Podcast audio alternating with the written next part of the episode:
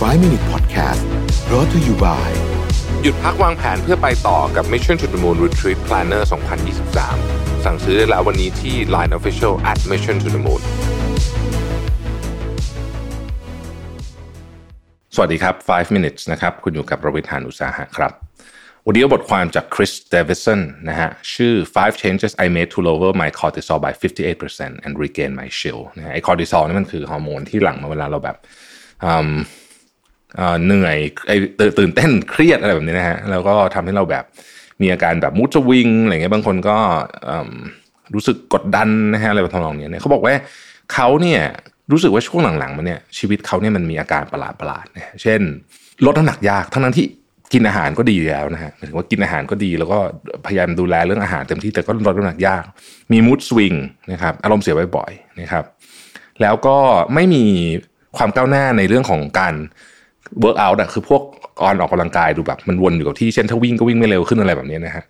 รู้สึกเหนื่อยตลอดเวลานะครับ แล้วก็เป็น brain fog นะฮะซึ่งเขาก็บอกว่าเออชีวิตเขาก็เป็นแบบคนอายุ 46 ที่มีมีมีบริษัทมีอะไรเงี้ยงานก็เยอะต่างๆนานาพวกนี้เนี่ยนะฮะ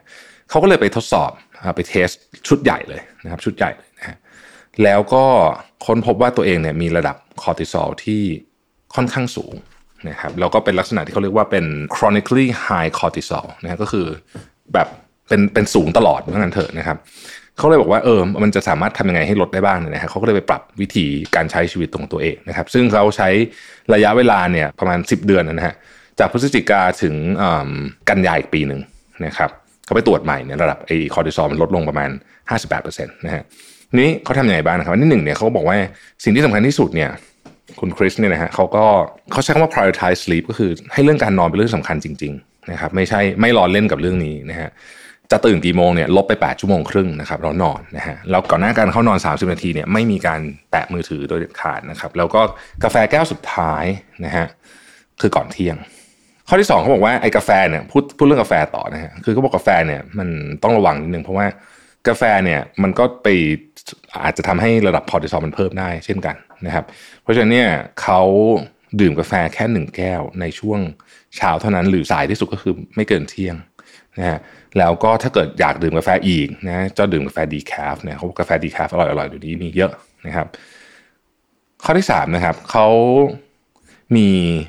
กิจกรรมที่เรียกว่า mind clearing hobby อ่านะฮะ mind clearing hobby คืออะไรนะครับ ก็เป็นกิจกรรมที่หนึ่งใช้มือนะครับ ใช้มือนะครับ คือ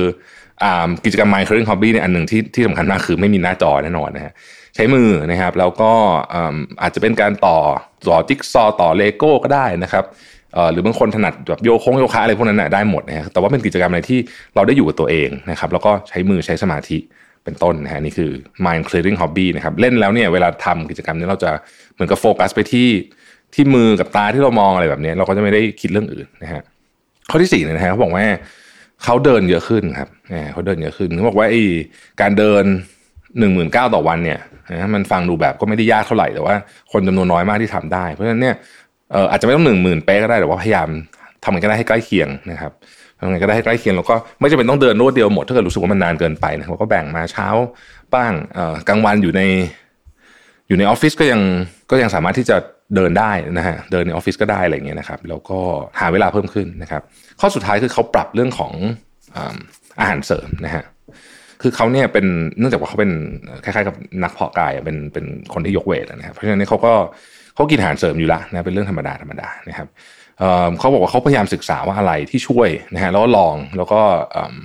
แล้วก็พยายามจะคือคือหาที่มันเหมาะตัวเองมากที่สุดเนี่ยอย่างกรณีของเขาเนี่ยบอกว่าโสมอินเดียเนี่ยนะฮะ Indian ginseng เนี่ยเหมาะมากสำหรับเคสของเขาที่มีคอร์ติซอลระดับสูงตลอดเวลานะครับ